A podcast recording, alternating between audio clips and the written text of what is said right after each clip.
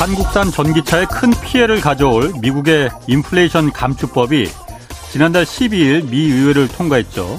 그런데 어제 KBS 뉴스에서 우리 외교부가 이런 경우를 대비하기 위해서 미국의 로비업체 5곳에 23억 원을 주고 미국 의회 동향 파악을 맡겼었다는 그런 보도가 나왔습니다. 돈은 돈대로 쓰고 정작 인플레이션 감축법이 미 의회를 통과할 때까지 이 법안이 한국에 어떤 피해가 있을지 이거 파악도 못했다는 겁니다. 법안이 상원에 올라가기 사흘 전 낸시 펠로시 하원 의장이 한국을 방문했지만 어느 누구도 이 인플레 감축법에 대해서 한국의 입장을 전달하지 않았습니다. 법안이 상원을 통과한 당일에야 오히려 현대차에서 이런 일이 지금 터졌다고 연락이 와서 그때부터 모니터링을 지시했고 닷새 뒤에는 하원까지 통과됐다는 겁니다. 다시 한번 말하지만 다른 나라들도 다 똑같이 이거 피해보니까 어쩔 수 없었다는 변명은 통하지 않습니다. 과거 우리 농민들의 희생을 감내하면서까지 미국과의 FTA를 체결한 건 한국에서 생산되는 공산품이 미국산과 차별받지 않는다는 그 조항 때문이었습니다. 미국과 FTA를 체결하지 않은 일본이나 독일과 달리 우리는 분명히 다른 대접을 받을 권리가 있었습니다. 이러니 글로벌 호구라는 소리가 나오는 겁니다. 네, 경제와 정의를 다잡는 홍반장, 저는 KBS 기자 홍사훈입니다. 홍사훈의 경제쇼 출발하겠습니다. 유튜브 오늘도 함께 갑시다.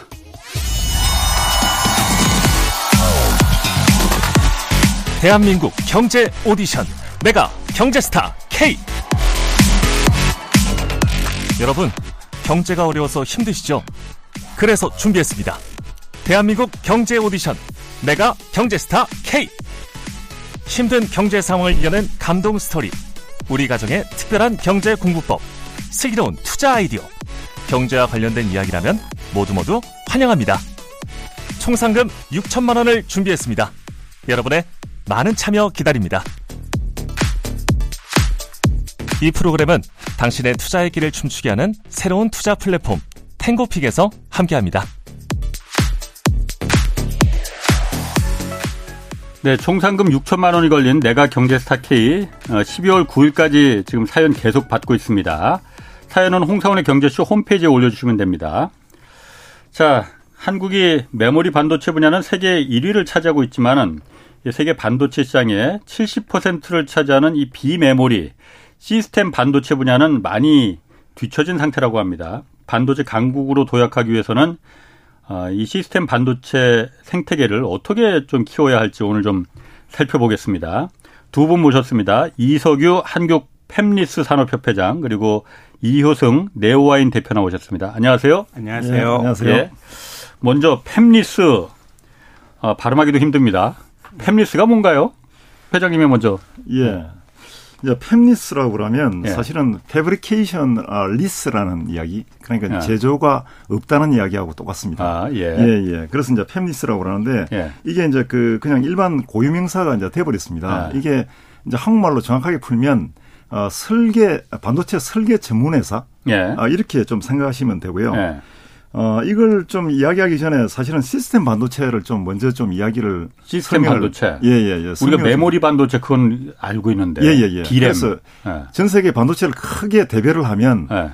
시스템 반도체와 메모리 반도체 이렇게 좀 나눌 수 있는데요. 예. 그래서 시스템 반도체가 어떻게 비교할 수 있느냐면 일종의 살아있는 생물체. 예. 살아있는 생물체로 생각하시면 됩니다. 예. 그 시스템이라는 게 이제 뭐냐면 결국은 그 생물체가 뭐냐면 입력 신호가 있죠. 예. 자극이 들어오면 그걸 갖다가 이제 반응을 하는데 어떻게 반응을 할까를 생각하죠. 예. 어떤 생명체라도 예. 하면서 다른 어떤 결과를 내는 거죠. 그 출력이 있는 거고요. 예. 그거와 똑같은 어떤 그런 시스템을 가지고 있는 게 시스템 반도체입니다. 예. 그래서 시스템 반도체도 이제 그 신호를 받아들이는 입력부가 있고요.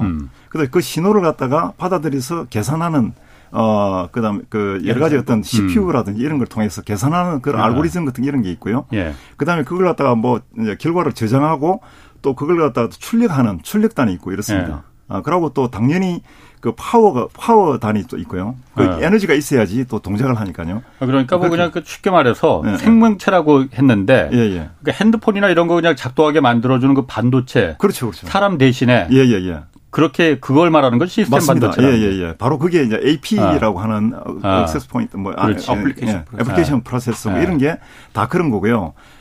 일종의 우리 뭐 카메라라든지 이런 것도 사실은 자기가 알아서 뭐 돌잖아요. 예. 그런 게 다 자기가 어느 정도 알고리즘에 의해서 어떤 정해진 어떤 그 루틴대로 이렇게 돌아가는 거거든요. 어떤 반응을 주면. 예. 메모리 반도체는 그냥 기억만 하는 거고. 그렇죠, 그렇죠. 예, 저장 장소. 그거는 생명체라기보다는 그냥 저장만 저장하는 하는 거고. 예, 예, 그렇습니다. 그러니까 뭐 TSMC, 삼성 이런 파운더리가 있고 글로벌 파운더리가 있고 거기다 외주를 줘서 저희 같은 팹리스가 외주를 줘가지고 생산을 한 다음에 저희가 판매까지 합니다. 칩을 판매하지 않고 설계만 하는 건 아니고 실제로 판매까지 하는 회사. 오너십을 가지고 판매까지 합니다. 그러니까 이제 시스템 반도체의 생태계를 우리가 좀 잘 알 필요가 있는데요. 시스템 반도체 생태계는 사실은 그 팹리스 업체, 결국은 팹리스라는 게 반도체 설계 업체를 말하는 거죠. 그렇죠. 예, 반도체 설계 업체. 그래서 전문적으로 뭘 설계를 해야 되잖아요. 그래서 설계 업체가 있고요. 그 설계된 결과를 갖다가 칩으로 만들어야 되잖아요. 그래서 그걸 갖다가 이제 어디 오더를 줘야 되잖아요. 공장에. 그렇지. 그게 반도체 제조 공장에 줘야 됩니다. 이제 그 그런 역할을 하는 게 파운더리 업체예요. 그러니까 TSMC나 삼성 같은. 그렇죠, 그렇죠. 삼성 같은. 거기가 일종의 하청업체네, 그러니까. 예, 뭐 그렇게 이야기하면 하청업체로 이야기할 수 있는데, 뭐 그거는 엄청난 어떤 투자비야, 뭐 시설비, 뭐 이런 게 들기 때문에, 여튼 그 일반 팹리스 업체가 공장을 가지기는 거의 불가능하죠. 그렇겠죠. 그래서 이제 그런 생태계가 구성돼 있고요. 그럼 거기서 만든 칩이 어떤 그 공정대로 쭉 나오면. 그게 웨이파가 이제 나오고요. 그게 이제 칩이라고 이야기합니다. 그게 반도체 칩이라고 그러는 건데 반도체 칩을 갖다 그냥 쓸 수는 없고요. 시스템에 이으려고 그러면 그게 패키징을 해야 됩니다. 그러니까 왜냐면 껍데기를 씌운다. 그렇죠. 까만색. 껍데기를 씌워야지 그게 바깥에 있는 단자하고 연결이 되니까요. 그건 너무 작아가지고 연결이 안 되지 않습니까? 그래서 이제 패키징을 해서 하고 그걸 갖다 양품인지 불량인지 테스트하는 거. 그래서 어셈블리하고 테스트 또 후공정 업체가 있습니다. 그래서 포장까지. 전체적으로 보면 팹리스, 파운더리, 그다음에 그걸 갖다 오사트라고 그러거든요. 아웃소싱, 어셈블리 앤 테스트. 껍데기 씌우는 거. 그렇죠. 후공정. 테스트하고. 그래서 이제 그렇게 이제 연결이 돼 있고요. 그 다음에 파운더리 업체를 갖다가 지원하는 쪽이 소부장입니다. 소재, 부품, 장비. 그래서 이제 거기에 여러 가지 이제 반도체 장비가 엄청나게 들어가지 않습니까? 그 장비 이제 지원하고 하는 게 이제 소부장, 뭐 재료도 그렇고. 그렇지. 또 뭐 소자도 그렇고. 그게 하나의 반도체 생태계를 구성하는 거라 이거죠? 시스템 반도체 생태계가 그렇게 구성되어 있다고 보시면 됩니다. 그 중에서 오늘 두 분은 이제 팹리스 그 중에 생태계에서 반도체를 설계하는 그렇죠, 그렇죠. 팹리스를 때문에 설명으로 나오신 거잖아요. 특별히 요즘 뭐 팹리스에서 더 중요해진 것은 그 칩 안에 CPU가 들어가기 때문에 소프트웨어 부분이 굉장히 많아졌습니다. 그 안에도 뭐 리눅스라든가 뭐 인베디드 소프트웨어, 디바이스 드라이버 이런 같은 굉장히 많은 소프트웨어가 들어갑니다. 예전에 소프트웨어 비중이 뭐 한 10분의 1이었는데 요즘은 소프트웨어 비중이 칩보다 더 커진 것 같습니다. 그러니까 팹리스 업체의 생태계가 이제 어떻게 돼 있냐면 잠깐만요. 너무 어렵게 설명하시면 제가 알아들을 정도 수준으로 제가 사실 좀 무식해 갖고 제가 알아들을 정도로만 모르는 건 제가 그냥 무시하고 넘어가겠습니다. 그래서 팹리스가 왜 필요하냐면 사실은 어떤 시스템 업체 있잖아요. 예를 들어서 가전업체라든지 뭐 모바일폰을 만드는 업체 여러 업체가 있지 않습니까? 때로 따라서는 선박을 만드는 업체도 있고 그쪽에 뭐 여러 가지 IT 뭐 이런 기기들을 막 이렇게 컨트롤하고 이래야 되지 않습니까? 그러면 거기에 반도체 칩이 들어가야 돼요. 그렇죠. 반도체 칩이 들어가야 되는데 그 어떤 그 기능에 따라서 반도체 칩이 다 다릅니다.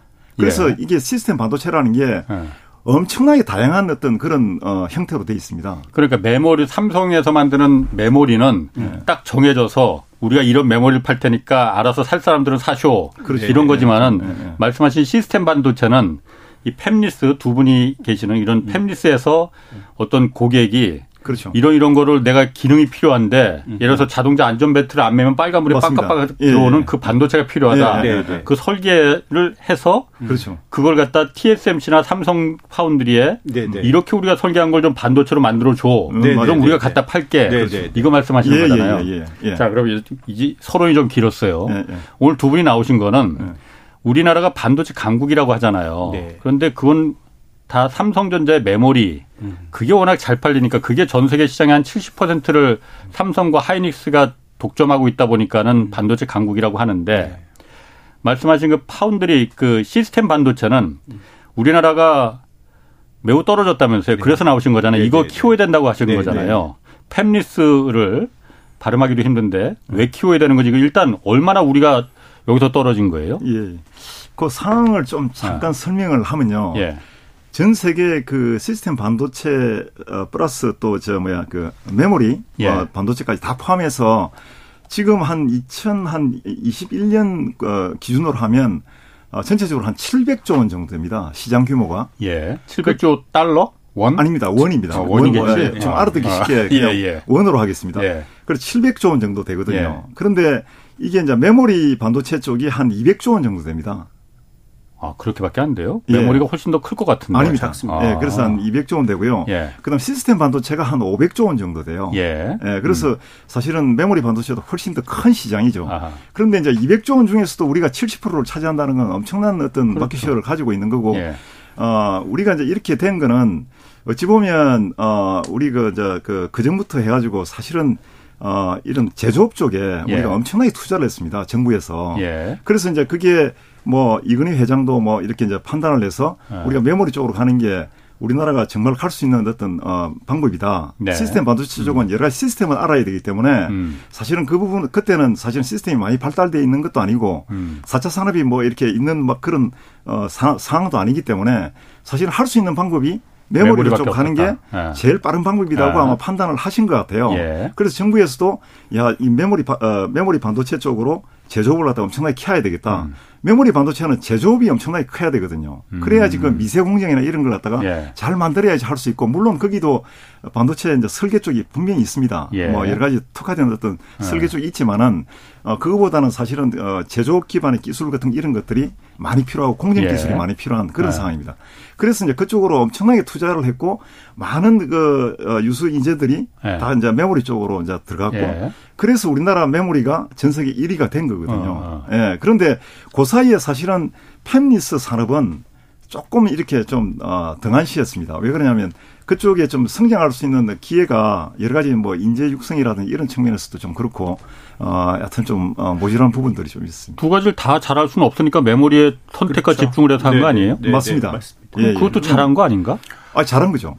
당시로서는 꽤 잘했죠. 이제 근데 메모리가 지금 70% 정도 됐고 과점 체제가 됐으니까. 네. 근데 이쪽 팹리스는 1.6%밖에 안 되니까 이거를 만약에 팹리스가 메모리 위에 한 3배 정도 시장인데 이거를 뭐 10%나 꽤 어느 정도 키울 수 있다면 우리나라가 굉장히 성장할 수 있는 여력이 있는 거죠. 예, 이제 그게 이제 좀 더 부연 설명을 하면 사실은 이제 메모리를 통해서 우리가 이제 공정 있지 않습니까? 최첨단 공정 우리가 뭐 3나노 뭐 이런 거 있잖아요. 그러니까 2나노, 3나노 하는 게 전부 다 지금 요즘 그 파운드리 그게 그렇죠, 지금 시스템 반도체를 만드는 맞습니다. 예, 그 기반 기술이고 그걸 갖다 만들 수 있는 업체가 사실 TSMC하고 삼성밖에 없거든요. 예. 그러니까 지금이 이제 엄청나게 좋은 기회라는 게 뭐냐면 우리는 메모리 반도체 하면서 그런 공정 기술을 엄청나게 그냥 성장시켜 가지고 오늘날까지 온 거거든요. 양산 기술을 기술을 뭐 이런 거. 예.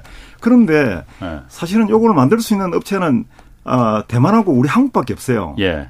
그러니까 지금이 좋은 기회라는 게 지금 가면 갈수록 AI 반도체가 이제 상용화되는 쪽으로 지금 가고 있습니다. 그런데 AI 반도체가 많이 어떤 그 활성화되지는 않았어요. 성숙한 어떤 단계는 아니고 그 시장 초기 단계. 그게 폭발적으로 늘어날 거예요. 그렇죠. 자율적인 자동차도 있고. 그게 바로 이제 4차 산업이 이제 이렇게 활성화되면서 엄청난 어떤 AI 반도체가 이제 늘어날 텐데 그걸 갖다 준비할 수 있는 적기다 이거죠, 지금이. 아니 그러니까 제가 그거는 이해를 하겠어요. 예. 그래서 삼성전자가 메모리 반도체도 만들지만은 거기는 이제 거의 뭐 넘사벽일 정도로 독점적인 체제를 유지하고 있는데 파운드리도 그래서 삼성전자 하고는 있잖아요. 물론 대만의 TSMC가 세계 1위 업체고 거기가 이제 거의 독점적인 업체고 삼성전자가 2위로다가 한 15% 정도를 차지하고 있다고 맞습니다. 해요. 네. 삼성전자도 이제 그걸 하고 있잖아요. 그런데 지금 두 분 나오신 건 그거 말고 팹리스, 우리가 예. 반도체를 어떤 용도로 쓰게 만들기 위해서 설계를 한다는 거잖아요. 설계도 해야 된다는 거잖아요. 이거 뭐 발음하기도 힘든데 그것까지 우리가 잘할 필요가 있나? 그냥 만드는 것만 잘하면 되는 거 아니야? 그런데 이제 아까도 말씀드렸지만은 전 세계 시장이라는 게 사실은 메모리 반도체는 한 200조 원 정도 됩니다. 그 200조 원이 뭐 400조 원, 600조 원 되고 그러기는 힘듭니다. 그런데 200조 원에서 뭐 조금 커지면 뭐 한 20% 30%의 성장을 하겠죠. 그렇지만 시스템 반도체는 2030년에 거의 한 1000조 원 정도 가까이 되는 1000조 2천 원까지 무한정으로 늘어날 수 있다 이거죠. 그거는 뭐 거의 모든 분야에서 시스템 반도체가 쓰이는 거거든요. 그러니까 이 부분을 갖다가 성장을 못 시키면 그냥 메모리 반도체로 그냥 그냥 한계성이 딱 주어지는 거죠. 그래서 이 좋은 어떤 이런 그 공정을 갖다가 베이스로 해서 시스템 반도체를 키워 나가야 될 아주 적기다 지금이. 왜 그렇게 생각하느냐면 우리가 AI 반도체라고 있잖아요. AI 반도체는 지금 활성화되지도 않았어요. 그러니까 인공지능 반도체는 아까부터 계속 얘기했지만은 지금보다는 막 폭발적으로 수요는 늘어날 거예요. 성장합니다. 그런데 이제 그게 준비가 돼야 되잖아요. 그래서 이제 팹리스가 지금 그걸 준비할 아주 적기다. 그게 이제 삼성전자하고 같이. 제가 조금 다른 측면에서 말씀드리자면은 2000년도에 우리나라의 CCTV하고 DVR이라고 해서 디지털 비디오 레코더 이런 반도체를 굉장히 많이 만들었어요. 그때는 우리나라가 전체 감시 카메라라든가 감시용 장비 시장의 50%를 우리가 갖고 있었는데 이게 이제 중국에서 화웨이하고 화웨이의 자회사 같은 하이실리콘에서 자본력으로 이것들을 미세 공정을 해서 돈을 많이 들이니까 좋은 칩을 만들잖아요. 그러다 보니까 이 시장을 우리나라의 중소기업이 하고 있었는데 그 시장을 다 주게 된 거예요. 그래서 이 시장이 2025년도에 지금 890억 불, 뭐 지금 돈으로 하면은 한 160조 정도 되는 거죠. 그 시장의 거의 90%를 중국 회사들이 다 잡고 있어요. 한국 회사는 다 퇴출됐고 그렇게 된 이유가 그거에 관련된 그동안의 소프트웨어 정보를 우리한테 넘겨주질 않는 거예요. 그러니까 한국에서 만들 수가 없는 거죠. 부연 설명을 좀 하면 사실은 그 시스템 반도체 있잖아요. 그러니까 시큐리티에 들어가는 시스템 반도체를 한국이 좀 만들고 있어요. 그때는 한국이 전 세계 시큐리티 그 분야에서 세트 업체에서 전 세계 1위를 했어요. 그걸 하다가 이제 그게 이제 중국 쪽으로 이제 그 하이실리콘이라는 업체, 화웨이 자회사 그쪽으로 이제 그 시스템 반도체가 넘어갔어요. 그래서 거기에서 엄청나게 투자를 해가지고 우리보다 훨씬 나은 어떤 시스템 반도체를 개발했습니다. 정부 돈으로 엄청나게 투자를 했겠죠. 그래서 이제 그걸 개발하고 나니까 그 칩을 써야 되잖아요. 쓰려면 기술 지원이 있어야 돼요. 반도체라는 게 그냥 가지고 뭐 그냥 쓸 수 있는 게 아니라 엄청난 기술 지원을 해줘야지 그걸 쓸 수 있는 거거든요. 세트 업체나 이런 데서 완성품 업체가. 그러니까 그 기술 지원을 못 받습니다. 다른 업체들은? 예를 들어서 그거는 시스템 반도체 업체가 당신들 몇 개 1년에 생산해? 이걸 물어보고 수량이 적으면 아예 지원을 안 해줘요. 그러다 보니까 이 세트 산업하고 아주 밀접하게 연결돼 있습니다. 만약에 이게 시스템 반도체 산업이 만약에 이상하게 돼버리면 세트 산업도 같이 이렇게 무너지는 그게 지금 우리 이 대표님이 예를 든 바로 그 부분이거든요. 뭐 그거는 한 가지 이해가 될 수가 있을 테고 대만의 TSMC가 이렇게 독보적으로 파운드리 위탁 생산에서 독보적인 위치를 차지할 수 있게 된 배경도 그런 수많은 대만의 타이완의 수많은 팹리스 반도체 설계 회사들이 있었기 때문이라면 맞습니다. 거예요? 그래서 그 부분을 조금 제가 좀 설명을 하면요. 너무 유 회장님이 많이 말씀하시는데 아닙니다. 이게 이제 우리가 대만을 잘 이해할 필요가 있습니다. 우리 시스템 반도체 생태계를 알려면 대만을 잘 이렇게 분석할 필요가 있는데 대만이 지금 1987년도에 모리스 창이라는 그 사람이 설립자가 미국에서 TI에서 25년간 TI에서 반도체 그쪽을 갖다가 전공을 했어요. 그쪽에 텍사스 인스트루먼트 말씀하시는 거예요? 텍사스 인스트루먼트에서 반도체 회사 미국 25년간 일을 하다가 대만 정부에서 그렇게 하지 말고 좀 국가에 와서 좀 큰 일을 했으면 좋겠다. 그래서 이 사람이 생각한 거는 이게 뭐 도대체 어떤 사업을 해야 될까 이래 하다가 생각한 게 뭐냐면 파운더리 사업을 하자.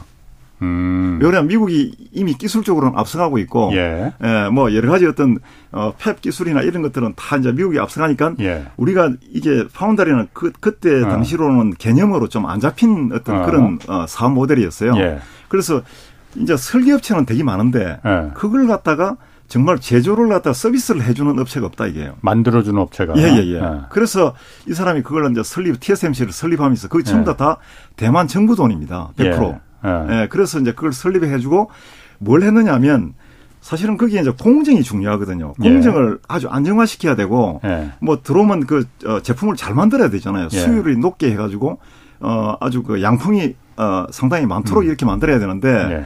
그걸 만들려고 그러면 공정 안정화가 필요하거든요. 예. 그럼 공정 안정화는 여튼 공정을 많이 흘려봐야 돼요. 예. 그걸 흘리는 방법이 팹리스 업체들이 만든 그 칩들 있잖아요. 그 설계 그 칩들을 갖다 가지고 이 사람들이 그걸 갖다가 엄청나게 흘렸어요. 흘린다는 게 그러니까 많이 테스트를 해본다는 거죠. 테스트를 해보죠. 그리고 또 테스트하고 그러면 뭐가 잘못됐다고 그러면 어떤 공정이 좀 잘못됐다. 예. 또 고치고 있잖아요. 또 뭐 이렇게 인프루브하고 예. 이런 식으로 개선하고 해가지고 예. 오늘날의 TSMC가 된 거예요. 그래서 거기는 TSMC 많이 만들어 보니까는 네네. 그게 기술이 올라가더라. 그게 당연한 거죠. 쌓인 거죠. 엄청나게 쌓여가지고 오늘날의 TSMC가 된 거거든요. 87년에 만들고 있잖아요. 뭐 10년 있다가 막 바로 전 세계 1위 된 건 아닙니다. 예. 그게 상당히 오랫동안 팹리스하고 상당히 끈끈하게 이렇게 그런 어떤 콜라보레이션을 해서 결국은 어떤 세계 1위 업체가 된 거고요. 그다음에 따라서 또 팹리스 업체들도 전 세계 10위 안에 든 업체가 3개나 돼요. 대만 업체가. 반도체 설계하는 업체가. 예예예. 예. 그런 미디어텍이라는 업체가 작년에 아마 거의 한 20몇 조를 했습니다. 예. 그 정도로 그 매출 볼륨이 높고요. 그 다음에 또 뭐 노바텍이라든지 리얼텍 이런 업체가 거의 3조 이상이에요. 예. 예, 우리나라도 훨씬 더 많습니다. 그래서 전 세계 팹리스 시장을 갖다 거의 한 20% 정도 잡고 있거든요. 그럼 팹리스와 파운드리는 세트 메뉴로 이렇게 그렇죠. 예, 예. 그렇습니다. 그렇죠. 예. 그래서 콜라보레이션 해 가지고 같이 가야지 이게 성장할 수 있는 거지. 그럼 우리나라는 삼성이 파운드리를 안만 한다고 해도 혼자서는 그럼 안 되는 거네요, 그러면은. 그렇습니다. 맞습니다. 그럼 우리나라는 왜 팹리스가 그렇게 없는 거예요? 그게 메모리에만 다 지원을 하고 집중해서 그런 건가? 아니면 이게 돈이 안 돼서 그런 건가? 아니면은 이건 해봐도 안 되는 거야, 우리는? 이런 건가요? 둘 중에 하나, 아까 홍 기자님께서도 말씀하신 듯이 둘 중에 하나를 택해야 된다면 메모리를 택했다. 예. 이런 것들인데 그 메모리 시장이 더 작으니까 예. 지금은 이제 그게 좀 잘못된 판단이었다. 않나 예. 둘 다 했어야 되지 않나 이런 예. 생각이 드는 거죠. 또 한 가지는 이게 TSMC가 이렇게 커지면서 예. 국민소득이 19년 만에 역전이 됐어요. 그렇죠. 대만이 이제 예. 우리나라보다 국민소득이 좀 자존심 상하는 일이지만 예. 팹리스 입장에서 정말 원통하기도 하고 죄송하기도 예. 하고 뭐 이런 일들이 많습니다. 예. 이게 그렇게 굉장히 중요한 산업이고 그런데도 불구하고 예. 참 이게 역전이 된 거죠. 그래서 저희 나름대로 예. 업계에서 K-팹리스 예. 뭐 사업이라든가 예. 정부 부처하고 이런 것들을 많이 하고 있고 도움을 이제 받으려고 하고 있고 예. 올해부터 저희가 좀 하고 있고 올해 이제 반도체 특별법이 좀 통과가 되면은 그런 것들을 좀 더 열심히 해보겠다 이런 생각은 하고 있습니다. 네. 기본적으로 아까 말씀하신 대로 파운드리가 되려면은 주변에 수많은 팹리스 반도체 설계 이 팹리스 회사들이 있어야 된다. 같이 가야만 이게 세트 메뉴로 치킨과 프라이드가 같이 가듯이 네네. 이렇게 아니구나 햄버거와 프렌치 프라이지 예, 예. 같이 가는 거잖아요. 예, 예, 예. 그럼 예를 들어서 우리나라 삼성전자가 파운드리를 하려면은 수많은 이 팹리스 회사들을 조그만 중소 중견기업들이잖아요. 여기는 네. 이걸 육성해야 된다는 걸 삼성전자도 인식하고 있을 거 아니에요. 맞습니다. 예, 예. 그럼 삼성전자가 그런 역할을 좀 맏형으로서 우리 좀 같이 가자 이렇게 하는 게 없습니까? 그러면 예, 그걸 상대를 좀 이해할 필요가 있는데요. 예. 삼성전자 입장에서는 예. 지금 2030년에 전 세계 파운더리 1위를 지금 목표를 하고 있거든요. 예. 그게 이제 TSMC를 잡겠다. 뭐 이런 거고요. TSMC가 예. 지금 보면 한 53% 마켓 셰어를 가지고 있고요. 예. 파운더리 예. 업계에서. 그다음에 삼성이 지금 16% 정도 됩니다. 예. 그래서 여튼 열심히 해 가지고 이제 잡겠다는 이야기인데 이제 그게 뭐냐면 결국은 뭐 이렇게 그 퀄컴이라든지 엔비디아 뭐 이런 세계적인 팹리스 업체들 있지 않습니까? 미국 업체들. 이런 쪽에 이제 마켓쉐어가 상당히 높은데, 큰애들이 쓰는 어떤 공정이 3나노 공정, 5나노 공정이 이렇습니다. 예. 예. 그러다 보니까, 사실은 삼성 입장에서는, 아주 큰 빅 커스터머를 잡는 게, 사실은 이 비즈니스를 위해서 상당히 도움이 되잖아요. 네. 그래서 그쪽에 이제 포커스를 하고 있는 거고요. 그런데 이제, 그 셋업을 갖다가 좀, 한 지가 얼마 안 되기 때문에, 예. 그 공정을, 예. 그 공정의 그 수율이라든지 이런 부분은 예. 조금 좀 낮습니다. TSMC에 비해서. 5나노, 3나노는 최첨단 공장이라서 예, 예, 예. TSMC는 안정이 조금, 안 됐다 이거죠. 예, 예. 그 TSMC는 어느 경험이 많기 때문에 예. 그게 공정 안정화돼서 수율이 좀 높은데 예. 삼성은 조금 낮아요. 예. 그 부분에서. 예. 그래서 이제 그게 경쟁력이 조금 또 뭐 어떨 때는 좀 떨어지기도 하고 뭐 예. 그렇지만 삼성은 3나노 뭐 3나노의 뭐 GAA 공정 이런 거 세계 뭐 최첨단 공정을 갖다 개발을 해가지고 예. 앞으로 뭐 콜콤이나 뭐 이런 데서 충분히 쓸 수 있는 그런 또 최첨단 어떤 공법 이런 걸 갖다 개발을 해서 예. 지금 또 이렇게 추라이를 지금 하고 있는 예. 상황이고요. 예. 그래서 이제 그런 부분에서 저희가 이제 생각하는 거는 예. 삼성이 14나노 이하 공정에 이제 포커스를 지금 하고 있거든요. 14나노 이하. 14나노 이하? 그러니까 예, 좀 14나노, 10나노, 떨어지는. 8나노, 아, 예, 5나노, 3나노 예, 이런 쪽. 예. 이런 쪽이 이제 글로벌 팹리스 업체들이 쓰고자 하는 그런 공정 수준입니다. 그게. 아, 예, 예, 그러니까 예. 약간 좀 14나노 이렇게 아래로 숫자가 커질수록 기술력이 좀 떨어지는 기술력이라기보다 저고가치의 반도체 회로 선폭이 큰 거죠. 예, 예. 그러니까 뭐 스마트폰이나 이런 데 들어가는 고급 반도체 말고 예, 예, 예. 약간 그 레거시 공정이라고 합니다. 옛날 예, 예. 공정. 예, 시스템 반도체라는 게 예. 뭐 그런 부분도 그러니까 좀 치중을 해야 된다 이 얘기를 하시고 싶은 거죠. 그렇죠. 아니 14나노라 해가지고 부가치가 없다는 이야기가 아니고요. 예. 예, 그걸 이제 거기에 가성비가 맞도록 또 어떤 시스템 반도체를 만드느냐에 따라서 예. 부가치가 엄청나게 또 있을 수 있거든요. 그 부분은 또 그렇게 이해하시면 예. 좀 조금 오해가 있을 수 예. 있고요.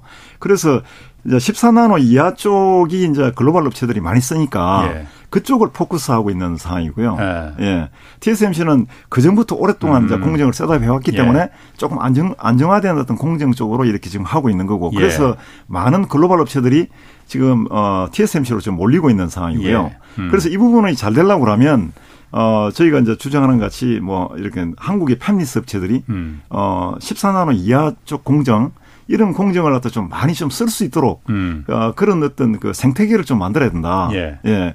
그 이야기를 좀 드리는 거죠. 그게 왜 안 되는 겁니까? 그 생태계가 왜 안 되는 거예요? 제가 잠깐 정리를 해보면은 지금 두 분이 말이 너무 좀 빠르셔갖고 또 부산 사투리가 워낙 강하셔갖고 죄송합니다.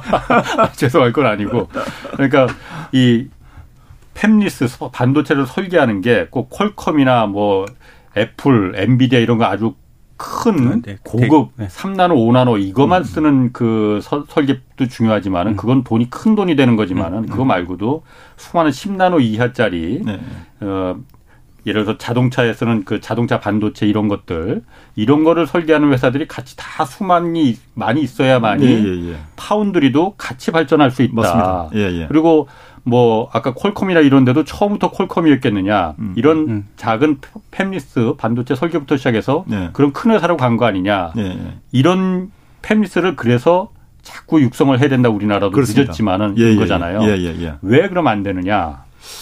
그러니까 이제 조금 좀 부연 설명을 좀 더 하면요. 예. 그 보통 우리가 IP라고 이야기하시는 걸 들어봤습니까? IP? 예, 지적 재산권. 예, 지적 그 맞습니다. 예. 인텔렉츄얼 뭐 프로퍼티 뭐 이런 건데 예. 사실은 반도체에서 IP라는 거는 뭐냐면 우리가 그 레고 있지 않습니까? 우리가 칩을 하나 만들 때 예. 칩을 처음부터 다 설계를 해버리면 예. 그 엄청난 시간이 걸리거든요. 인력도 엄청나게 들어가야 되고. 예. 그런데 이제 자기가 핵심 그 칩의 어떤 부분만 설계를 하고요. 예. 다른 부분, 예를 들어서 뭐, 출력단이나 입력단 뭐 이런 쪽 있잖아요. 뭐 이런 쪽 하이스피드로 들어오고 뭐 이런 쪽에 예. 어떤 그, IP, 그걸 IP라고 그러는데 그건 하나의, 레고의 블락하고 똑같은 예. 거예요. 하나의 블락이 요렇게 생겼으면 그 블락은 항상 어딘지 쓸 수 있거든요. 예. 그런 것과 같이 어떤, 그 전에 있는 팹리스 업체들이 그 잘 동작하는 예. 그 블락을 만들어 놓은 거예요. 예. 예. 그게 IP라고 이야기를 하거든요. 예. 예. 그래 USB IP 뭐 이런 것도 있고 예. 뭐 DDR IP 뭐 예. 컨트롤러 예. 여하튼 여러 가지가 있습니다. 그 예. IP가. 그런데 그런 것들이 잘 좀 이렇게 준비가 돼 있어야지 예. 저 같은 팹리스가 예. 삼성 14나노나 뭐 3나노를 쓰고 싶다. 이랬을 때 그런 블락이 다 있어야 돼요. 예. 있어야지 내가 하는 걸 조금만 하면 그 전체를 하지 않고 예. 그 블락을 따서서 만들어 가지고 예. 전체 시스템 반도체를 그냥 만들 수 있거든요. 빠른 시간에. 예. 예. 그걸 만들려고 그러면 그 전에 팹리스 업체들이 많은 어떤 노력을 해서 그런 IP를 갖다가 실제로 검증된 IP를 그 공정에 이른바 그 플랫폼을 다 구축해 놨어야 된다 이거죠. 예, 그게 중요한 거죠. 아, 미국이나 대만 같은 데는 그런 플랫폼들이 그 IP라는 예, 예. 그냥 쉽게 가져다 써서 응용할 수 있는 그 IP들이 이미 다 많이 충분한데 준비가 되는 거죠. 예, 예. 우리 그냥 그거 갖다 쓰면 안 되는 거예요? 아, 그거는 공정이 다르기 때문에 예. 또 그 공정에서 또 검증을 해야 돼요. 그러니까 이게 예. 똑같은 3나노 공정이라도 예. 예를 들어서 뭐 어떤 특정한 업체에 좀 하기에는 그런데 우리가 해야 된다 이거죠. TSMC 하는 거하고 예. 또 삼성에서 하는 거하고 예. 그게 다릅니다. 공짜로는 안 줬죠. 똑같이 이렇게 예. 물론 그렇겠습니다. 공짜로는 예. 당연히 예. 돈 주고 예. 쓰려고 얘기했죠. 돈 주고 살려고 해도 예. 검증이 안 됐으니까 삼성 공정에선 검증이 안 됐으니까 다시 한번 또 검증을 해봐야 되는 거죠. 그러면은 이런 생각도 들어요. 그거를 어차피 우리가 늦은 거잖아요. 그 팹리스 반도체 설계 우리가 제조 양산 메모리 쪽은 앞섰지만은 반도체 설계는 처음부터 안 했기 때문에 늦었는데 이제부터 시작해서 그 되겠느냐 어차피 그 차라리 되는 걸 밀어주는 게 더 나은 거 아니야? 그 생각도 드는데 그 제가 아까 이제 부연 설명을 더 드리자면은 예. 그 이 좋은 시스템 반도체를 만들기 위해서는 그까지 두 축이 있습니다. 미세 공정하고 예. 소프트웨어하고 IP 이 두 종류가 있는데 우리나라가 메모리에서 너무 잘한 거예요. 예. 너무 잘하니까 성공에 도취되면은 예. 같은 방법으로 그냥 하려고 하잖아요. 예. 그러니까 메모리의 가장 경쟁력은 미세 공정하고 얼마나 많은 원가 경쟁력에다 덴서티를 집어넣느냐, 밀도를 얼마나 많은 메모리 비트를 집어넣느냐가 예. 메모리는 가장 중요한데.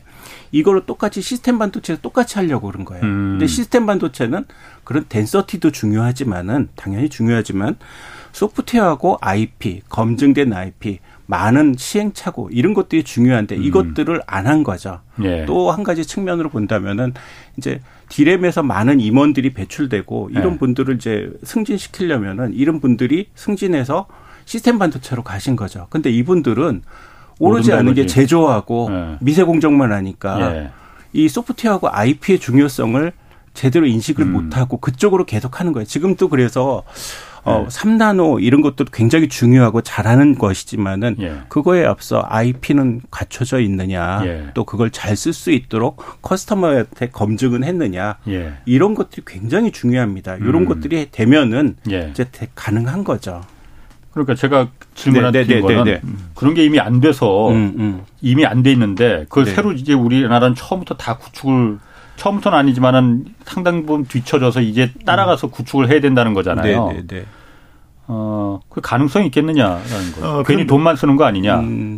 그런데 이제 예를 들어서 3나노라는 거는 최근의 공정이잖아요. 예. 그러면 최근의 공정을 또 많은 팹리스 업체들이 그 공정을 써봐야 이제 거기 IP가 또 생성이 되는 거거든요. 예. 예. 그러니까 그런 측면에서 보면 예. 팹리스 업체들이 많이 쓸 수 있도록 만들어 놔야 됩니다. 예. 그 생태계가 그렇게 구성이 돼야지 예. 그게 결국은 TSMC가 경쟁력을 가지고 가듯이 예. 삼성도 그런 경쟁력을 가지고 갈 수 있는 거죠. 예. 예. 뒤늦게 해서 뭐 그 팹리스가 메모리만큼 가능할까에 대해서 말씀드리면은. 예.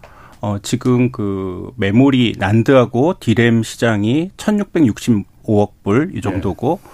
이 시스템 반도체가 4,890억 불 정도 돼요. 예. 그러면 이제 한 700조 원 그리고 아까 이제 만 230조 원 이 정도 되는데 예. 우리가 그동안 메모리에서는 과점 체제를 했기 때문에 여기서 뭐 70% 시장 점유율에서 더 해봐야 100% 하는 거예요. 30% 남았잖아요. 예. 근데 우리가 지금 이쪽 시스템 반도체는 1.6% 정도인데 여기서 잘해서 10%나 예. 뭐 진짜 메모리 같이 70%가 되면은 대박이 나는 거죠, 우리나라가. 국민소득 10만 불 되는 거예요. 물론 그렇게 될 수 있다면. 네네네. 예. 그러고 이제 앞으로 이제 그 사실은 이제 반도체가 AI 인베디드된 어떤 AI가 내장된 형태의 예. 반도체로 계속 넘어가고 있거든요. 아까 예. 4차 산업 넘어가듯이. 예. 그러면 이걸 누군가는 만들어야 돼요. 예. 예. 만들어야 되는데 이게 이제 결국은 만들 수 있는 거는 팹리 업체들이 만들 수 있는 거거든요. 예. 그러니까 이게 잘 돼야지 사실은 시스템 업체들도 잘 될 수 있거든요. 예를 들어서 예. 가전이라든지 휴대폰이라든지 뭐 하여튼 우리가 IoT라든지 뭐 이렇게 가상 뭐 세계에 어떤 그 들어가는 반도체라든지 이런 걸 만들어낼 수 있는 거거든요. 만약에 시스템 반도체를 안 한다. 그러면 그런 쪽은 처음 다 외국에서 다 사와야 되고 기술 지원을 외국에서 다 받아야 돼요. 예. 예. 그런 나라로 갈 것이냐. 예. 예. 그냥 메모리만 해가지고 그렇게 갈 것이냐. 예. 안 그러면 더 그냥 AI 뭐 이런 반도체라든지 뭐 이런 걸 갖다 더 발전을 시켜서 세트 산업에 이런 걸 더 육성시켜가지고 전 세계의 어떤 그런 가전이라든지 뭐 IoT라든지 이런 쪽을 갖다가 리딩해 나갈 것이냐. 그 부분이거든요. 예.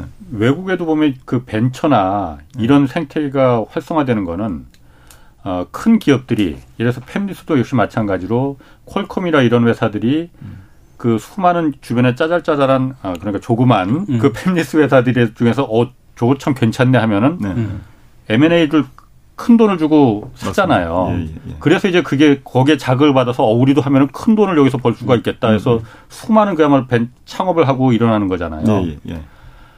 우리나라는 사실 그 역할을 삼성전자가 해줘야 되는 거잖아요. 그런 부분이 어떻습니까? 예, 참 그 부분은 참 이야기하기가 지금 참. 댓글에서도 삼성전자 눈치 너무 보지 말고 솔직하게 얘기 좀 해달라고 그런 댓글들이 좀 올라옵니다. 예, 그게 참 좀 반성적인 측면도 있고요. 왜 그러냐면 예. 이제 우리나라의 이제 벤처의 어떤 생태계. 예. 이제 그쪽을 이렇게 보면, 미국 같은 경우는 사실 기술력이 있는, 사람들이 모여가지고, 예. 이제 기술력이 있는 회사를 만들어요. 예. 그래서 이제 그 기술이 독보적인 어떤 기술이다. 이러면, 예. 대기업에서 상당히 좀 인트레스트가 강합니다. 그렇죠. 그러면 예. 저 기술을 갖다 접목을 시키면 상당히 시너지가 나겠다. 예. 이러면 이제 M&A도 하고 이렇게 하거든요. 돈을 조금 주더라도. 그 M&A를 합니다. 예, 예. 아. 그런데 이제 한국에 팹리스 업체들의 어떤 역사를 보면 한 30년 정도 됐어요. 예. 이제 그게 김대중 노무현 정권부터 이렇게 태동이 되기 시작해가지고 예. 옛날에 대기업에서 이제 있었던 사람들이 이제 그만두고 나서 이제 뭔가 어떤 거기에서 이제 배운 기술을 가지고 예. 여러 가지 이제 팹리스도 만들고 이랬거든요. 예. 예. 그렇게 이제 이렇게 쭉 해가지고 어디에 이제 사업은 해야 되니까 어디에 포커스를 했냐면 예. 이제 모바일 폰이나 뭐 이런 쪽이 있잖아요. 예. 뭐 이런 쪽에 많은 어떤 포커스를 해서 이제 뭐 1,000억 이상의 어떤 매출도 나오고 뭐 이런 업체들이 거의 대부분입니다. 예. 예. 예. 그래서 이제 그렇게 해서 이제 성장을 해왔고 지금은 뭐 AI 반도체가 좀 활성화되면서 상당히 미국에서 이제 애플이나 이런 데서 있었던 아주 핵심 브레인들이 예. 나와서 좀 창업도 하고 이렇게 지금 하고 있거든요. 예. 그래서 이제 그런 부분은 조금씩 기술력이 중심이 된 그런 팹리스 업체들이 예. 지금 많이 좀 생기고 있거든요. 예. 그리고 또 우리나라의 석박사 출신들이나 대학 출신들, 대학 졸업한 사람들의 어떤 참신한 아이디어를 가지고 예. 이제 그런 걸 갖다가 이제 팹리스를 갖다가 창업할 수 있는 그런 생태계를 잘 만들어야 되거든요. 지금은 예. 그런데 이제 그런 부분들이 지금까지는 좀 약했다. 그 생태계 자체가 너무너무. 예. 그래서 이제 그런 부분들이 좀 다 같이 복합되어 있는 어떤 그런 예. 환경이라고 좀 보시면 됩니다. 이런 케이스는 이제 세 가지 케이스들이 있는데 이제 예. 회사들이 좋은 회사가 있을 때 그 좋은 그 회사의 기술 인력을 스카우트한다. 예. 시스템은 스카우트 안 되는 거죠. 그러니까 둘 다 공멸하는 케이스들이 많고. 그거는 악질적인. 예. 예. 그런 케이스들이 케이스고. 이제 있고 예. 또 한 가지 이제 사주의 주식을 인수해 갖고 이렇게 하는 거죠. M&A 예. 하는 방법들이 예. 있죠. 또 한 가지는 이제 요즘 최근에 저희 팹리스 업계 사장님이 말씀하신 건데 주식을 일부만 또 51%만 인수하지 말고 100% 다 인수해라. 예. 그렇게 해야지 팹리스가 제값을 받고 예. 또 우리 동료들한테 주식을 준 스톡옵션이라든가 예. 이런 것들을 해야지. 그러니까 돈을 드릴 때 제대로 예. 많이 주고 인수를 해야지 그것이 되는데 우리는 그동안 이제 경제 논리, 싸게 인수하는 게 제일 좋은 거다. 예. ROI 따지고. 예. 이렇게 되면 시스템도 제대로 인수를 못하고 실제로 다 공멸하게 됩니다. 근데 이런 케이스들이 한 가지가 있고 또 한 가지는 우리나라에서 이런 뭐 이 자회사 또 자회사의 자회사 이런 식으로 하면은 국민들이 이렇게 야 이게 뭐 무슨 손자기업 뭐 자회사 너무 많지 않냐 이런 이제 요구들도 많으니까 여론에서 이런저런 소리 듣기 뭐하면니까 그냥 국내 업체를 그냥 M&A 하지 말자 이런 것들도 문제가 있습니다. 그러니까 우리가 어떤 그 기사를 쓰고 뉴스를 쓸 때 그 파급 효과라든가 악영향도 생각해야 되는데 무조건 이게 뭐 인수하고 자회사를 갖고 그런 것들을 안 좋게 보는 시각이 있어서 대기업에서 뭐 그런 이야기를 들으면서 우리가 안 좋은 얘기 들으면서 돈 쓸 일이 있냐. 그런 영향도 있지 않을까 이런 생각이 듭니다. 물론 뭐 적대적인 M&A, 이른바 그 적대적인 M&A 같은 경우는 당연히 그거는 비난받아야 되고 그렇지만은 정상적인 그야말로 같은 생태계를 플랫폼을 구축하기 위한 생태계를 구축하기 위한 그런 M&A 같은 경우는 장려하고 권장해야죠, 당연히. 맞습니다. 네. 그래서 이제 그 우리가 이제 글로벌 경쟁력을 가지려고 하면 그 팹리스 간의 또 M&A도 사실은 서로 좀 활성화돼야 되는 부분이 있고요. 그다음 팹리스하고 대기업 간의 어떤 그런 M&A 이런 것도 사실은 활성화돼야 됩니다. 그렇죠. 예, 그걸 위해서 정부가 뭐 여튼 여러 가지 어떤 세제 혜택이라든지 또는 뭐 M&A 펀드 뭐 이런 걸 갖다 좀 크게 만들어서 그게 좀 활성화되게끔 만들어야지 이게 규모의 경쟁이 될 수 있는 거거든요. 예, 지금은 너무 좀 이렇게 그 사실은 규모가 좀 영세한 어떤 그런 부분들이 좀 많죠. 그리고 또 하나가 우리가 이제 인력 그 이제 측면인데 사실은 우리나라의 반도체 설계 있잖아요. 이쪽을 전공한 석박사 출신들 이를 보면 사실은 1년에 얼마 안 나와요. 우리나라 전체 대학 다 통틀어서 거의 한 100명, 100명에서 한 150명 그 사이입니다. 아니 왜 그 반도체 학과 있는 대학들 많은데. 아니, 그리고 이제 그게 이제 예를 들어서 전자공학 뭐 많잖아요. 그렇지만 이제 반도체 설계 쪽을 갖다가 실질적으로 전공해 가지고 나온 어떤 석박사 출신들은 1년에 한 100명, 150명밖에 안 되고요. 아, 반도체 설계 쪽으로 하는. 그 우리가 이제 팹리스가 반도체 설계 쪽으로 필요한 사람들이거든요. 이제 그러고 또 교수들도 사실은 얼마 안 돼요. 교수들도 한 100명 정도 나중밖에 안 되고. 그래서 상당히 좀 열악합니다. 이게 그 인력 구성 자체가, 인재 구성 자체가.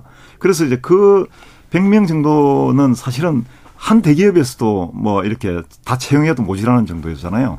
아니, 그렇게 대기업에서 필요가 많은데 그렇게 그 배출되는 인력이 적은 이유가 잘 이해가 안 가는데요. 그러니까 그 배출이 되려면 적어도 한 뭐 3년, 5년 이제 투자를 미래를 보고 투자를 해야지 이제 그게 나오는데 지금 뭐 반도체 뭐 막 계약학과 해가지고 뭐 엄청나게 투자해 본들 이게 3년, 5년 후에 이제 그 정도 인력이 나오는 거거든요. 근데 그 전에 3년, 5년 전에 그렇게 안 됐다는 거죠. 이전에 정권들에서 뭐 MB 정권이라든가 뭐 박근혜 정권이라든가 그때 이제 팹리스 시스템 반도체를 키운다고 했지만은 실제로 재원들이 많은 재원들이 뭐 4대강이나 이런 그런 쪽으로 많이 가다 보니까 실제로 이 반도체 또 설계 쪽으로 들어오는 재원들이 거의 없었습니다. 아니, 뭐 그러니까. 국가의 재원이 국가의 재원만 갖고 한다면 그거는 국가 사업이지 이건 어쨌든 민간 사업이잖아요. 맞는 말씀입니다. 민간이 돈이 되면 사람들이 거기에 몰릴 텐데. 그런데 그거는 사실 이 이제 그 반도체 산업이라는 거는 엄청난 돈이 들어가는 겁니다. 만약에 메모리 산업이 아마 우리가 국가에서 지원을 안 하고 이랬으면 아마 이 정도 오늘날의 어떤 우리 메모리 강국이 되지 못했을 겁니다. 일례로 뭐 중국 같은 경우에서는 뭐 10년간 200조 원을 쏟아서 메모리 반도체를 이제 키우고 하겠다. 그래서 뭐 요즘 삼성을 뭐 뒤쫓아가는 그런 메모리를 만들고 난드도 만들고 그러잖아요. 그런 상황이 됐고 대만은 뭐 일찍부터 TSMC로 그렇게 성장을 주도했고 뭐 중국도 뭐 미국도 뭐 500억 불이나 뭐 이런 것들을 하겠다 뭐 이런 얘기들도 하고 있고 어느 나라나 가장 유치하고 싶어하는 그 산업이 팹리스 이런 계통입니다. 그러니까 그 결국은 국가가 주도해 가지고 그 산업을 이끌어 나가는 거거든요. 반도체 산업이라는 게 왜냐하면 워낙 돈이 많이 들어가는 산업이에요. 그래서 뭐 업체가 뭐 알아서 뭐 어떻게 해가지고 하는 거는 거의 힘듭니다. 그거 하다가 미국도 그렇고 대만도 그렇고 중국도 그렇거든요. 중국도 예. 지금 요새 뭐 정부가 뭐 엄청난 투자를 하고 있거든요. 특히나 이제 시스템 반도체 쪽은 그 뭐 4월을 들고 지금 투자를 하고 있습니다. 거의 한 뭐 아까 이야기한 200조 원 정도 막 투입을 해서 뭐 미국의 실리콘밸리에 있던 그런 중국계 사람들 뭐 그런 사람들이 뭐 창업을 하면 뭐 여튼 뭐 엄청난 돈을 또 지원을 해주고 있잖아요. 여튼 그런 것들이 엄청나게 있거든요. 예. 그렇기 때문에 지금 뭐 중국은 거의 한 2,800개, 2,900개의 탑리스 업체들이 지금 있어요. 우리나라는 지금 130개 내지는 한 150개 그 정도밖에 안 됩니다. 네. 중국은 그러면 미국에서 반도체 갖고 계속 그 중국에 고립시키고 배제시키기 위해서 공격을 하는데 네. 그런 중국의 팹리스 같은 경우에는 그런 거하고는 상관없어요. 미중 그 기술 전쟁하고 반도체 기술 전쟁하고. 아, 그러니까 이제 팹리스 업체가 이제 아주 그 미세공정, 최첨단 미세공정 뭐 3나노 이런 걸 네. 쓰는 데도 있지만은 예. 사실은 8인치 뭐 이런 네. 쪽에 뭐 예를 들어서 뭐 90나노라든지 뭐 110나노 네. 또는 뭐 10인치에 28나노 예. 뭐 65나노 뭐 이런 쓰는 업체들도 많습니다. 예. 그래서 네. 그걸 하더라도 충분히 시스템 반도체를 만들 수 있기 때문에 예. 이제 그렇게 많이 이제 그 육성이 지금 되고 있는 거죠. 예, 중국은 그러니까 팹리스가 굉장히 많군요. 그러면 네. 엄청나게 세관 말고도. 아 그렇습니다. 아. 예, 예. 실제로 그러니까 14나노 미만은 14나노, 5나노, 예. 3나노 이게 지금 미세 공정이고 예. 28나노에서 90나노가 이제 중간 정도 공정, 미들 공정 그리고 110나노에서 180나노 이상 이쪽이 이제 하이 공정 이렇게인데 실제로 미세 공정보다는 이 예. 레거시 공정 이쪽이 훨씬 더 시장이 크고 많습니다. 네. 지금 두 분 나오셨으니까 뭐 예. 시간도 거의 다 됐고 제가 요거는 하나 꼭 좀 물어보고 싶어서요. 어제 그 전병서 중국 경제금융연구소 소장이 나오셔서 그런 얘기 하셨어요.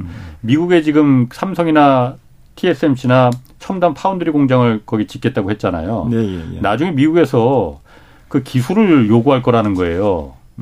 그럴 가능성이 있습니까?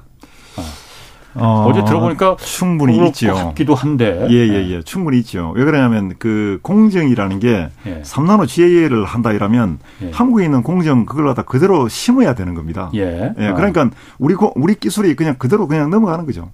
그런데 이제 그게 미국 기술이 되느냐? 예. 그거는 조금 다른 부분이에요. 왜 그러냐면 오너십이 우리 한국 업체가 가지고 있기 때문에 예. 그 부분은 좀 다른 부분이고요. 어쨌든 그 기술이 그냥 그대로 이전돼야지 그걸 만들 수 있는 거죠. 그러니까 한국에서 생산하는 똑같은 그 노하우를 미국 공장에 그대로 다 적용해야만이 예. 당연히 그 수율이 나오겠지. 예. 그런데 그걸 갖다가 우리가 미국이 내놓으라고 하면은 내놔야 되는 건지. 내놓으라고 한다는 게 무슨 뜻인지는 잘 모르겠는데요. 예. 내놓으라는 게 결국은 뭐 그 기술을 갖다가 뭐 어디에 이제 카피를 하고 이렇게 할 수는 있겠죠. 그렇지만은 예. 내놓으라고 그러면 뭐 그만큼 대가를 치르면 뭐 내놓겠죠. 그게 뭐 이제 뭐 안보 논리로 해서 뭐 안 내놓으면 안 된다 그렇게 얘기를 할 수 있겠지만은 그 지식만 갖고 그걸 할 수가 있겠느냐. 이제 그게 의문점이 되고 예. 그래서 사실은 우리가 그런 공정보다 예. 그런 소프트웨어하고 설계, 생태계 이 머릿속에 있는 거 이거를 많이 키워야 되는 겁니다. 이거는 가져갈 수가 없는 거예요. 그렇죠. 알겠습니다. 그러면은 어쨌든 앞으로 K-팹리스 이 시장 관련해서 우리가 좀 뭘 주력을 해야 될지 어떤 걸 해야 될지 한 말씀씩 좀 해주실까요? 예. 이 팹리스 산업은 4차 산업 발전과 더불어서 아주 중요한 사실은 기반 산업입니다. 예. 그래서 이거 팹리스의 시스템 반도체를 갖다가 우리가 좀 등한시하면 4차 산업 자체를 갖다 우리가 활성화를 못 시켜요. 한마디로. 예. 그래서 사실 이 시스템 반도체라는 게 거기에 하드웨어 그 반도체 칩만 이야기하는 게 아니라 거기에 들어가는 여러 가지 내장형 그 소프트웨어 이쪽도 다 연결되어 있습니다. 그렇기 때문에 아주 중요한 산업이고요. 그게 세트 산업하고 아주 직접적으로 연결되어 있기 때문에 우리나라의 그 세트 산업, 가전 산업이나 여러 가지 어떤 우리가 지금 글로벌 업체 1위를 달리고 있는 여러 가지 산업들 이런 쪽하고 다 연결되어 있어요. 그래서 이쪽 산업은 상당히 정부가 신경을 쓰고 국회도 신경을 써서 많은 투자도 해야 되고 적극적으로 지원을 해야 된다. 이런 좀 말씀을 드리겠습니다. 최근에 양양자 의원께서 발의한 반도체 특별법이 굉장히 좋은 법이라고 생각합니다. 그런데 이 법의 대부분의 내용들이 제조업 기반 이런 반도체들을 위해서 만들어져 있고 그렇게 수행될 거라고 보고 있습니다. 저희 입장에서는 이 법이 시행되는 과정에서 네. 이 팹리스를 위한 조치들이 네. 많이 들어와서 정부에서 우리 팹리스들을 육성해주는 예. 그런 계기가 됐으면 좋겠다. 그런 부분들도 예. 많이 시행됐으면 좋겠다. 예, 지금 사실은 양양자 의원 쪽하고 예. 지속적으로 계속 소통을 하고 있고요. 예. 그다음에 시스템 반도체 쪽을 어떻게 하면 키울 수 있는지 그런 예. 부분을 계속 좀 논의를 하고 있습니다. 그러니까 예. 지금 올라간 반도체 특별법에는 주로 제조 쪽, 이 설계가 아닌 이쪽으로 좀 치중이 돼 있군요. 알겠습니다. 아, 오늘 두 분 이석유 한국 팹리스 산업협회장 그리고 이효성 네오와인 대표였습니다. 고맙습니다. 네, 예, 감사합니다. 고맙습니다. 자, 내일은 네. 최백은 건국대 경제학 교수와 지속되는 강달러 속의 세계 금융시장을 좀 자세히 분석해 보겠습니다. 지금까지 경제와 정의를 다잡는 홍반장 홍사원의 경제쇼였습니다.